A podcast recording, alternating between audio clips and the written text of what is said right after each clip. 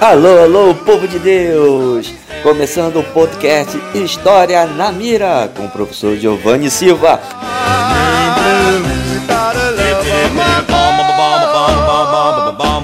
Olá, povo de Deus! É o professor bonitão, tão, tão, tão, Giovanni Silva com o podcast História na Mira. Hoje, História do Brasil, episódio 3. Os indígenas no Brasil antes da chegada dos europeus ao nosso território.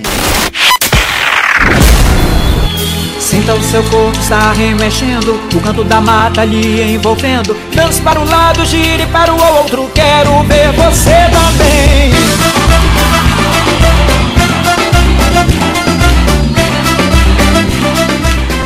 Primeiramente, quero agradecer a Deus né, por nós estarmos vivos Agradecer a todos os ouvintes né, pelas mensagens que eu tenho recebido. Muito obrigado. Que Deus proteja todos nós.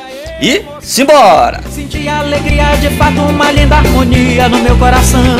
De manhã o céu azul bateu forte a emoção. Senti alegria de fato, uma linda harmonia no meu coração. Hoje recebi algumas mensagens perguntando, né, professor, os europeus no caso os portugueses, descobriram ou conquistaram o Brasil?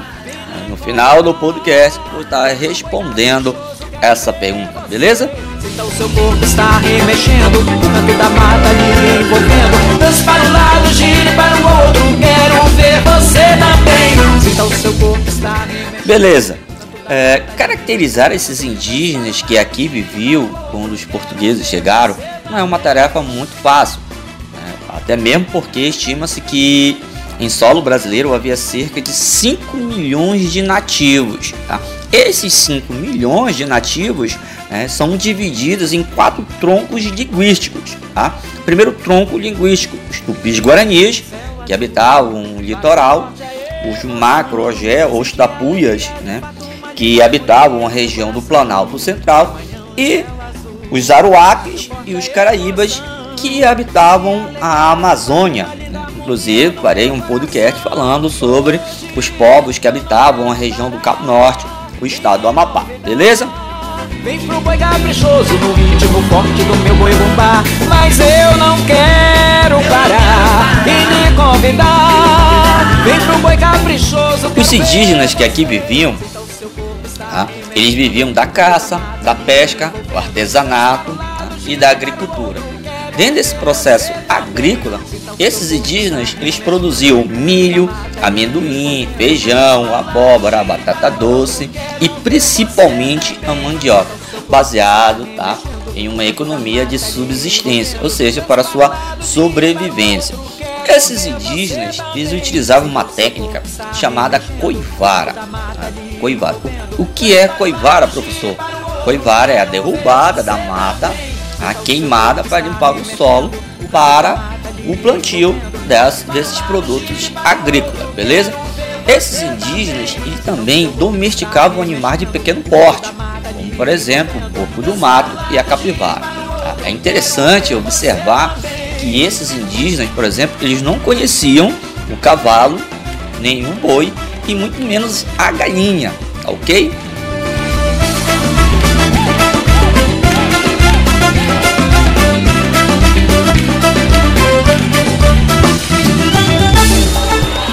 Apesar da estimativa de haver cerca de 5 milhões de nativos aqui quando os portugueses chegaram, esses nativos divididos nas chamadas tribos, tá? eles tinham contatos entre si. Claro que nem todos com todos, tá? Algumas tribos tinham contato com outras tribos, beleza?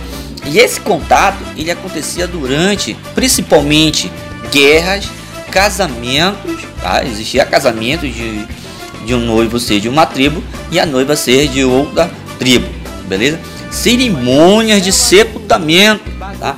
A maioria desses indígenas tinham dois tipos de sepultamento, tá? primeiro sepultamento, sepultamento normal, é, em um lugar sagrado ou não, e o segundo sepultamento em urnas funerárias feitas de cerâmica, beleza? E é interessante que esses indígenas eles acreditavam no, no fim do mundo tá? e na vida após a morte. Professor, como é que eles acreditavam no fim do mundo e na vida após a morte? É porque para eles o mundo, né, o fim do mundo seria um fim do mundo cíclico, né? o mundo se constituiria depois é, o Deus maior limpava toda a terra e eles voltavam à vida. Por isso, eles tinham essa crença de guardar os corpos e urnas funerárias. É uma das teses, beleza? Outro tipo de contato é a união dessas tribos indígenas contra um inimigo comum, principalmente o europeu, chegando aqui, invadindo suas terras. Né? Essas tribos indígenas, para lutar contra esse invasor, vão se unir e vão guerrear contra eles.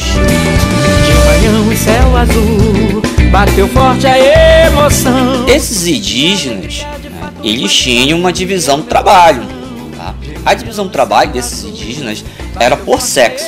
As mulheres eram responsáveis pela comida, crianças, colheitas né, e o plantio. E os homens né, responsáveis pela caça, pesca, guerra e derrubada das árvores. É bom lembrar que era muito comum os indígenas naquela época né, dividirem a caça e a pesca com os demais da tribo. A coletividade era uma característica desses grupos que aqui viviam.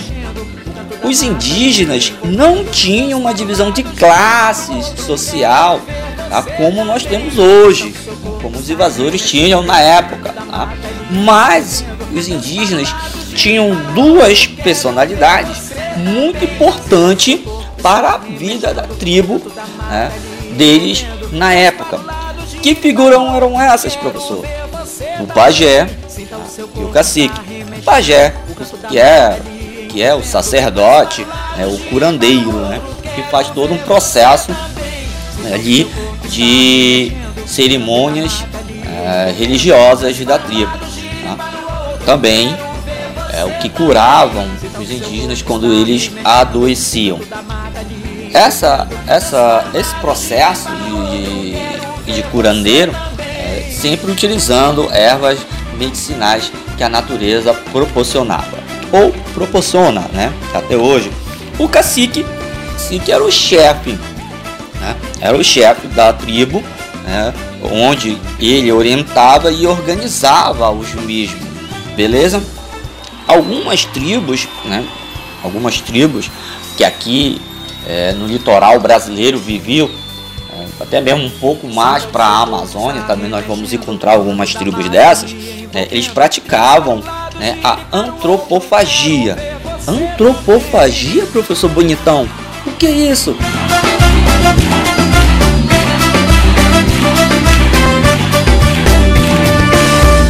A antropofagia Tá? É, era uma tradição de guerra particular que esses indígenas tinham. Tá? Muita gente, muitos historiadores, muitos é, estudiosos acabam é, confundindo a antropofagia indígena com canibalismo. Essas duas palavras elas têm é, significados diferentes, beleza? Como assim, professor Bonitão? Tem uma diferença entre antropofagia e canibalismo? Vocês têm que entender, galera, que antropofagia ele é um conceito da ciências humanas, tá? A antropofagia era, antes de tudo, tá? Uma prática, tá? um rito religioso que ocorria, que ocorria após importantes batalhas em que os indígenas, tá? Da tribo vencedora, em rito com seus próprios né, convicções, próprios protocolos, tá? Assavam e comiam os maiores guerreiros capturados da, da tribo rival, como forma de adquirir e interiorizar as capacidades tá? e os poderes daqueles que foram ingeridos. Ou seja, tá? ou seja, não era algo para suprir a necessidade. Ah, os indígenas gostavam de comer é, carne humana, por isso eles assavam fulano de tal. Não, cara, tá? Não é isso. Lembre-se lá que ainda há pouco eu falei que esses povos eles viviam da caça, da pesca, do artesanato, da agricultura, onde não tinham né, essa, essa noção de comer carne humana para suprir as suas necessidades alimentares, beleza? Mas eu não quero parar e convidar. Vem pro boi caprichoso, quero ver você. Sinta o seu corpo remexendo. Nesse sentido, índio antropófago né, podia comer a carne de um prisioneiro muito forte, para assim ganhar sua força, né, ou inteligência, ou outras habilidades, a mesma própria beleza. Dessa forma, vocês têm que entender que a antropofagia não parte de maneira alguma de uma necessidade biológica de subsistência ou de algum anseio alimentar. Uma vontade pessoal pelo consumo da carne, né? Oh, me deu vontade de comer uma carne, vou matar um índio ali e jogar né, é, no fogo e assar e comer. Não, não é isso, tá? Essa visão da antropofagia foi muito disseminada pelos europeus, principalmente tá, os portugueses, como forma de animalizar tá, os indígenas e provar a teoria forjada da superioridade moral e racial dos brancos sobre os indígenas. Vocês têm que entender que quando os europeus chegaram aqui, chegaram plantando uma visão eurocêntrica e a cultura indígena né, acabou sofrendo um golpe, né, uma tentativa de destruição dessa cultura por esses europeus que aqui chegaram. Essa visão né, eurocêntrica que foi instalada aqui com a invasão dos europeus, né, os indígenas é, brasileiros passaram né, por séculos né, e até hoje né, é, por difamação e uma bestialização que tentaram reduzir os indígenas a quase animais que não conheciam a civilização. Né. Você vai encontrar várias narrativas né, com base né, para o processo de dominação dessas comunidades, introdução forçada indígenas a culturas e aos círculos sociais é, dos europeus. Né? Então você vai ter ali uma tentativa de ressignificação cultural desses indígenas pelos europeus. Uma linda harmonia no meu coração. Hoje eu não quero parar. Beleza, professor Bonitão. Antropofagia, um conceito das ciências humana, beleza. O canibalismo. O que é o canibalismo? Haha, papai. O canibalismo é um conceito ligado ao campo da biologia, beleza? Ligado também às práticas de consumos de alimentos. É muito importante que vocês entendam que existem diferenças tá, entre as duas práticas, principalmente para não cair na lógica, né, na lógica evolucionista e racista que demoniza as práticas sociais indígenas, tá? E coloca a antropofagia como prática animalesca inferior, beleza? Então, antropofagia, um rito religioso é, dos indígenas e canibalismo ligado a uma prática alimentar, beleza? alegria de fato, uma linda harmonia no meu coração. De manhã o céu azul bateu forte a emoção. Senti alegria de fato, uma linda harmonia no meu coração. Hoje então podemos perceber que os indígenas que aqui viviam e que vivem até hoje também têm uma cultura bastante diversificada, beleza? Em relação à pergunta feita no início do podcast, né, é, qual era o certo, se era descobrimento ou conquista? Palavra descobrimento tá? é uma nomenclatura que não se utiliza hoje na história, tá? até mesmo porque nessa região você percebeu né, que existiam indígenas aqui, indígenas que moravam, indígenas que tinham uma religião própria, que tinham uma cultura. Né? Claro que essas tribos indígenas se diferenciavam de outras tribos indígenas e tudo mais, mas já habitavam aqui a região. Né? Outra que existe é, indícios que asiáticos, fenícios, né, é, já, já tinham andado aqui pelo nosso continente americano, beleza?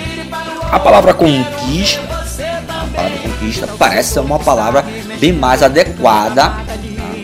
bem mais adequada é, para essa situação, porque os europeus chegaram aqui tomaram conta desse território, né, matando expulsando os índios que aqui viviam, beleza? Eu prefiro a palavra invasão, na realidade são invasores. Né? Os indígenas aqui, com seu modo de vida, é, transitavam tranquilamente, é, guerreavam entre si, algo comum entre eles, mas o território era um deles. Então, eu prefiro a palavra invasão é, colonial. Eu sempre utilizo essa palavra invasão, tá? Mas muitos estudiosos e livros, principalmente os didáticos, utilizam essa nomenclatura conquista ainda com aquele olhar né, meio que eurocêntrico, meio é, é, literário, não querendo se despregar daquela, daquele movimento que começou a, a, a escrever a história do Brasil, né? um movimento meio metódico, positivista. Parece que acho que esses estudiosos não conseguem se pregar e ainda utilizam de certa forma um termo ainda meio que eurocêntrico, essa palavra conquista. Como eu falei, eu prefiro utilizar a invasão colonial, cara. Beleza? Aqui fica meu abraço a todos. No próximo podcast sobre história do Brasil, vamos falar sobre a administração colonial, as capitanias hereditárias né, e os governos gerais, beleza? Aqui fica meu abraço, né, muito obrigado a todos, fiquem com Deus e fui!